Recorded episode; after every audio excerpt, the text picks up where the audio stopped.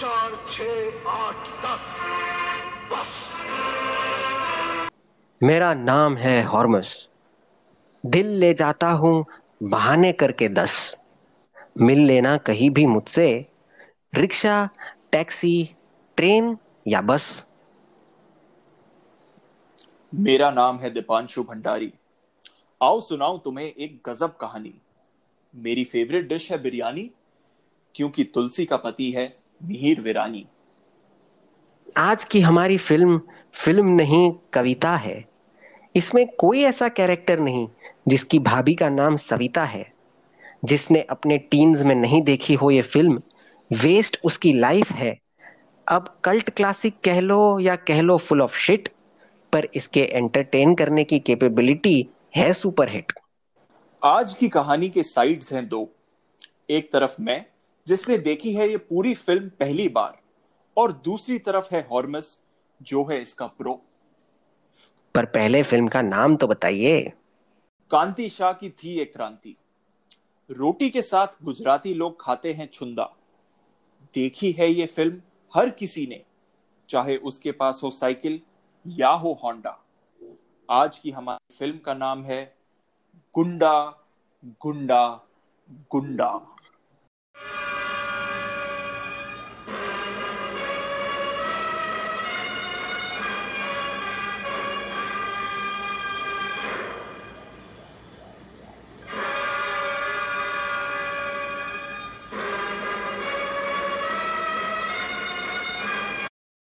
जी हाँ गुंडा है हमारी आज की फ़िल्म का नाम, जिसने सबके खराब मूड का कर दिया काम तमाम। पोएटिक राइटिंग है इस फ़िल्म की पहचान, इसलिए आज हम भी आपको कविता के ज़रिए बांटेंगे इस पर ज्ञान। देखी है मैंने ये पूरी फ़िल्म पहली बार तो उठे मेरे मन में कई सवाल। पूछता हूँ आज ये तुमसे, क्योंकि तुम इसके डायलॉग सुना सुना कर करते थे ऑफ़िस में बवाल। पूछो जो है तुम्हारे मन में सवाल। आज मचाते हैं इस एपिसोड से धमाल। खून करने के लिए इस फ़िल्म के विलन्स करते थे चाकू का इस्तेमाल, और बहुत ही घटिया पिक्चर थी करण जौहर की काल। पहले ही सीन में एक मरता हुआ आदमी एयरपोर्ट से कोल माइन और कोल माइन से पोर्ट पे आता है। पेट में तलवार घुसाए जाने के बाद वो इतनी शक्ति कहाँ से लाता है? और उस एयरपोर्ट के रनवे का क्या राज है? जहाँ एक साइड पे होते हैं मर्डर और कुछ ही दूर हवा में प्लेन उड़ाया जाता है। इससे बेटर स्मार्ट सिटी की प्लानिंग कहीं देखी है? मीनाक्षी जी का सरनेम लेखी है। अब कहाँ ढूँढने जाओगे इस फ़िल्म में लॉजिक? क्योंकि फ़िल्म बनाने वालों ने ही तो उसे गटर में फेंकी है। वैसे तो फ़िल्म का हीरो है मिथुन पर क्यों लगता है इतना बोर्ड? पोर्ट पे काम करने वाला कुली क्या कर रहा था ऑन द एयरपोर्ट जब लोग समर सॉल्ट करते करते हैं उस पर हमला, वो सिर्फ़ खड़े खड़े अपने हाथ चलाता है। सात फुट लंबा विलन का चमचा एक कराटे चौप से फड़फड़ाता है। 1998 में मिथुन की रिलीज़ हुई थी एक नहीं, दो नहीं, फिल्म्स पूरी सत्रह। अब हिंदी पिक्चर के हीरो को कहाँ होता है किसी से खतरा?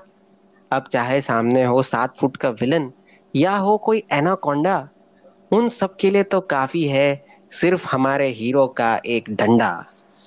अब क्या कहानी और क्या स्क्रीन प्ले ये सब तो एक बहाना है। टीयर फोर और टीयर फाइव टाउन्स में उस वक्त मिथुन था ऑन पीक पॉपुलैरिटी तो फ़िल्म बनाने वालों को तो सिर्फ़ उसका चेहरा दिखाकर ही पैसा बनाना है। अब बताओ मुझे अगली बात। क्या इंसानी कैरेक्टर्स काफ़ी नहीं थे?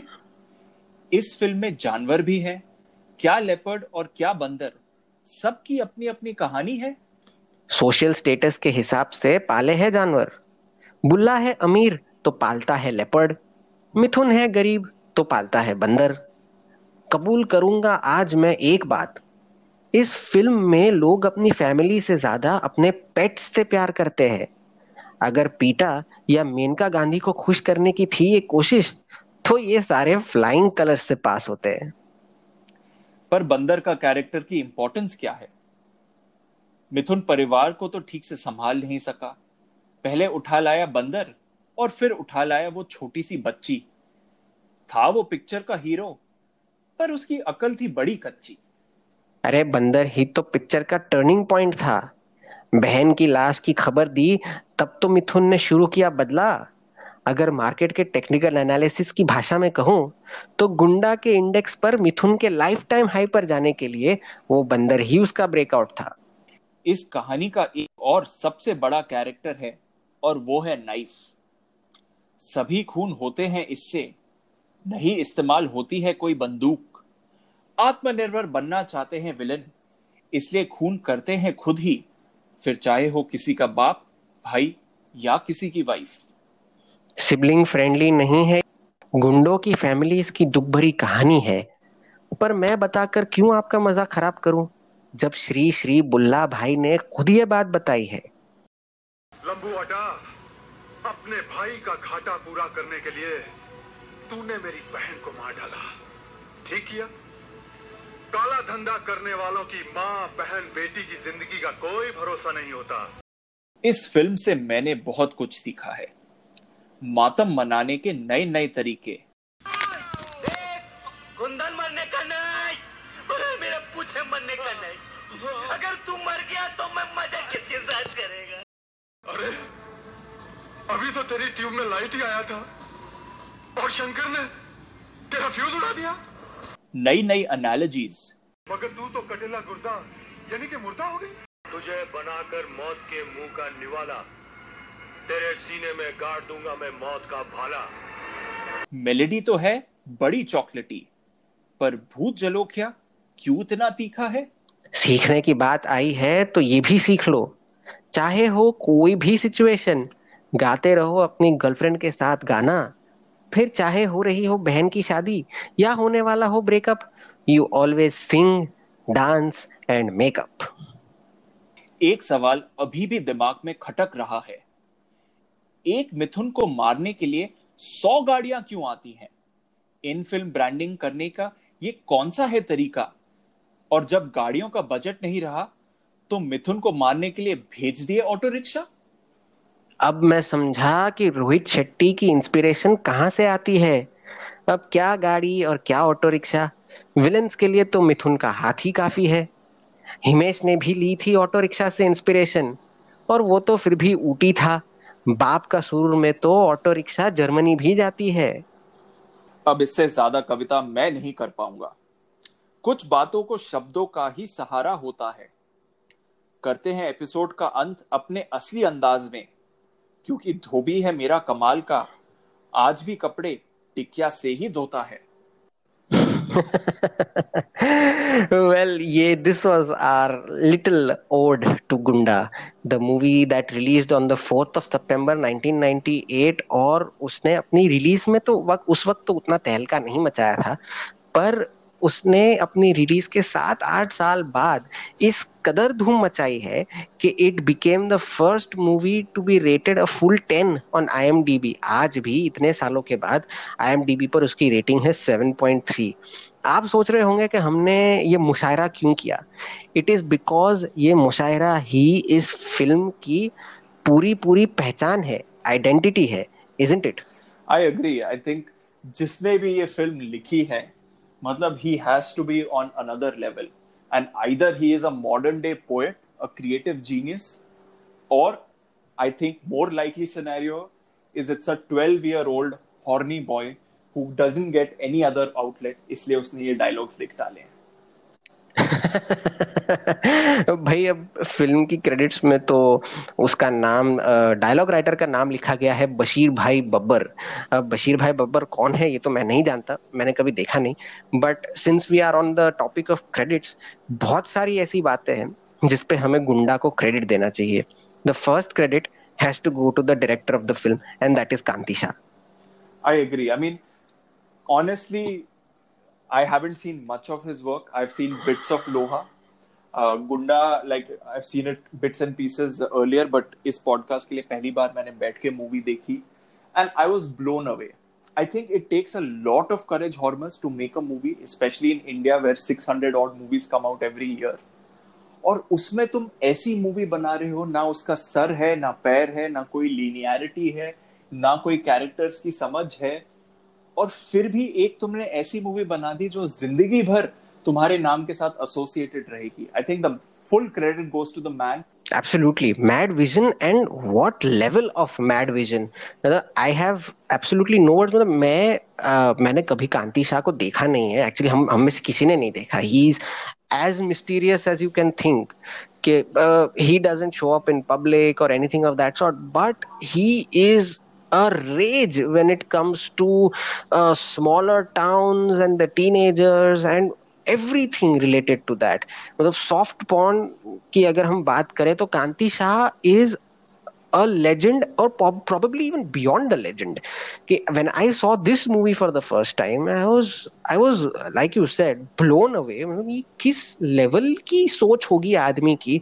I would my only thought ये तो चलो, हमने जब सीन की बात की कि वो आदमी एयरपोर्ट से कोल माइन कोल माइन से पोर्ट पर ऐसे ही टेलीपोर्ट हो जाता है, ये तो खैर चलो, ये तो हम सोचते होंगे कि क्या मैड लेवल प्लानिंग होगी but then my mind keeps going back to that one scene in the movie जहाँ पे मिथुन गोस टू अ ब्रॉथल और उस ब्रॉथल को not like a normal brothel but उस पर खटिया लगाई गई है but those खटियाज are suspended mid air like who who thinks of it who thinks like that honestly i won't even want to go into the practicality of how a brothel will work with hundreds of beds suspended midair all together but that's the crazy part of it right i mean that's where i think the courage part of it comes कि तुम कुछ भी absurd concept ले लो और उसको तुम on screen दिखा रही हो आई I मीन mean, इस मूवी की प्री प्रोडक्शन मीटिंग्स कैसे रही होंगी प्रोडक्शन डिज़ाइनर को तुमने क्या ब्रीफ दिया होगा मेक अ ब्रोथल सौ बेड्स वहाँ से हैंग करो लेट पीपल सिट और फिर मैं वहाँ पर फाइट सीन भी करने वाला हूँ। आई एम प्रीटी श्योर इस फ़िल्म का जिस तरह का बजट था आई डोंट थिंक इसमें कोई प्रोडक्शन डिज़ाइनर रहा होगा। बट या it full full marks to the person who envisaged that scene अब ये तो खैर, चलो हम बात करते हैं डायलॉग्स की and all of that but I am pretty sure you would agree to this कि इस फ़िल्म को हम मिथुन यानी कि usually in Hindi movie we associate a film with its hero but ये एक ऐसी फ़िल्म है जिसमें हम इस फ़िल्म को हीरो के लिए तो याद रखते ही नहीं है I, I agree with that. And I think that is the lasting singular legacy of this film. I mean, you know, it, this film is rightfully a cult classic and deserves a place amongst all the other classics because of how absurd it is. But I think it is also that rare film that gives more screen time and more prominence to the side characters than the actual hero himself. क्योंकि ये जितने भी सारे side characters हैं Bulla Ibu Hatela Pote all the other ones as well हमने इनको कई सारी फिल्म्स में देखा है हज़ारों फिल्म्स में हमने इनको देखा है छोटे छोटे रोल्स करते हुए विलन्स का रोल्स थोड़ी बी मूवीज़ में शायद थोड़े और प्रोमिनेंट रोल्स भी करे हैं but here you have them in prominent roles and you don't remember like अगर तुम बोलोगे कि मिथुन की बेस्ट मूवीज़ कौन सी थी, तो तुम डिस्को डांसर बोलोगे या फिर जो उसने पैरल सिनेमाज करी थी उसके बारे में बात करोगे। But here this film identifies each and every one of those side characters and that's what they will be remembered by and I think that is something that Kanti Shah in this movie deserve credit for कि इन्होंने side characters को इतनी ज़्यादा prominence दी है। I agree. I totally agree. I, let's let's take Mukesh Rishi's example itself because Mukesh Rishi उन दिनों में uh, हर almost हर picture में विलन का रोल करते थे. And he had a similar and, uh, villain role in Ghatak also where he had a leopard as well, like in this film.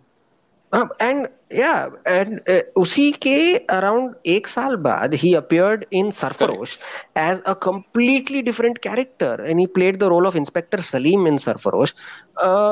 Uh, I don't think anybody who sees Mukesh Rishi at the first instance अगर वो कोई आदमी उन्हें पहली बार देखेगा तो ये ये नहीं कहेगा कि यार अरे वो देखो इंस्पेक्टर सलीम जा रहा है the first thing that says oh Bulla Bulla Bulla True. And Sarfarosh, and same goes Sarfarosh received hmm. 100 times more publicity because of Amir Khan than this film. But yet, this is the film that he'll be identified by. Hundred percent, and even take the case for Harish Patel, who plays Ibu Hatela in the film. Harish Patel ने कितनी फ़िल्मों में जो A grade film है Correct. उसमें चाचा मामा uncle friend ऐसे कितने सारे रोल्स किए हैं कॉमिक रोल्स किए हैं नेगेटिव रोल्स किए हैं. But the the first thing you see him oh Ibu Hatela खाएगा केला? एक्चुअली एक्चुअली वेट एक्चुअली मैं आपको इन सबका इंट्रोडक्शन सीन सुना देता हूँ ताकि आप लोगों को पता चले मैं क्या कहना चाहता हूँ।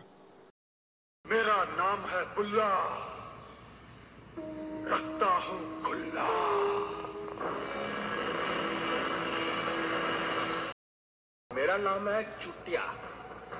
अच्छो अच्छो की खड़ी करता हूँ मैं खटिया। मेरा नाम है पोते जो अपने बाप के भी नहीं होते।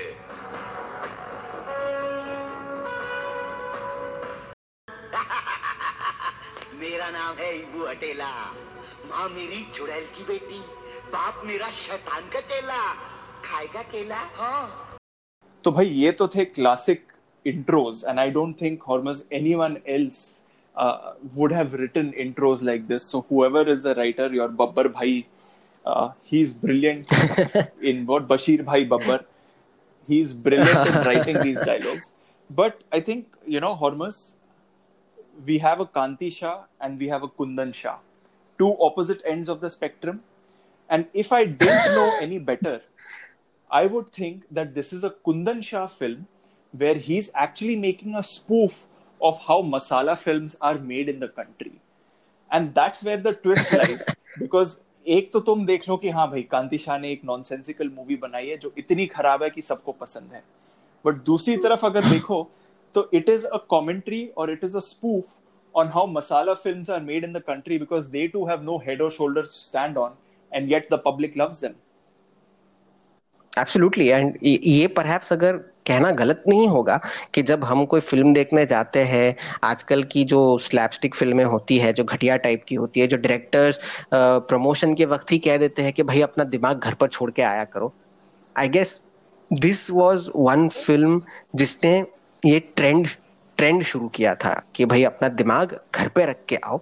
If a movie is meant to entertain Gunda is wholesome entertainment हम I don't think people like us watch a movie to find logic हम देखते हैं फिल्म के भाई हाँ थोड़ा मजा आ जाएगा थोड़ा स्ट्रेस बस्टर हो जाएगा and there is no no better stress buster than something like this because you laugh at every bizarre scene that takes takes place the outlandish dialogues that there are the, and there is possibly uh, no better takeaway for that I, I think I agree, and uh, therefore, you know, IMDb पे 10 on 10 हो इस मूवी की rating या 0 on 10 हो but in my personal opinion this is the best worst movie of all time. Best worst movie on all time. I don't think there could be a better uh, summation to uh, gunda than this. But this, ladies and gentlemen, was gunda. Before i end, मैं आपको एक legend, एक tale सुनाकर जाना चाहता हूँ. I guess Deepanshu would also know of this because मैंने ये मयंक शेखर के एक आर्टिकल में पढ़ा था about the legend of Kanti Shah because हम में से किसी ने उन्होंने देखा, उनको देखा नहीं है, सिर्फ़ उनकी कहानियाँ सुनी है तो ये भी कहानी एक है कि धर्मेंद्र जो है द लेजेंडरी धर्मेंद्र उन्होंने भी 90s में when he had shifted to B grade films उन्होंने कांति शाह के साथ भी कई सारी फ़िल्में की है। एंड उस एक सीन uh, में या किसी में कांति शाह कॉल्ड हिम कि सर आपका एक कैमियो uh, शूट करना है। आपका एक दिन का काम होगा आप आइए और शूट करिए। तो he agreed and he came he shot for the scene जिसमें उन्हें हार्ट अटैक आता है। अब कांति शाह ने उनसे ये कहा था कि भाई आपको ऐसे पैल्पिटेट करना है तो उन्होंने पैल्पिटेट कर दिया और वो चले गए। जब कुछ दिनों के बाद ये फ़िल्म पंजाब में रिलीज़ हुई तो the news reached Sunny Deol कि भाई आपके पापा किस टाइप की फ़िल्में कर रहे हैं? अब किस टाइप की फ़िल्में इसलिए बिकॉज़ वो पैल्पिटेटिंग वाले सीन में कांति शाह ने एक औरत को नीचे सुपर इम्पोज कर दिया था and he made it look like a sex scene. Even Dharmendra is actually doing some. and when Sunny Deol got to know of this, उन्होंने कांति शाह को अपने ऑफ़िस पे बुलाया ऑन द प्रीटेक्स्ट के भाई आओ यार तुम्हें कहानी सुनानी है और उसके बाद जो ढाई किलो के हाथ के साथ जो कहानी हुई वो वहाँ पर रहने वाले सारे जानते हैं और जो इस बात के गवाह है think it, you you have to be a mad genius to do and pull off this kind of a stunt, and I think this really lends credence to what Kanti Shah is, and this makes it a little more normal that only somebody like him could have made a movie like Gunda. so this was our ode to Gunda and to the genius that Kanti Shah is. आज बस इतना ही फिर मिलेंगे आपसे बहुत जल्द एक नई कहानी के साथ until then this is OOLEH signing off. Dipanshu, thank you very much for joining once again. It was a joyride this episode. Hopefully आपको भी पसंद आया होगा. Until then, thank you so much for listening in to this episode of Odd One Out. Thank you.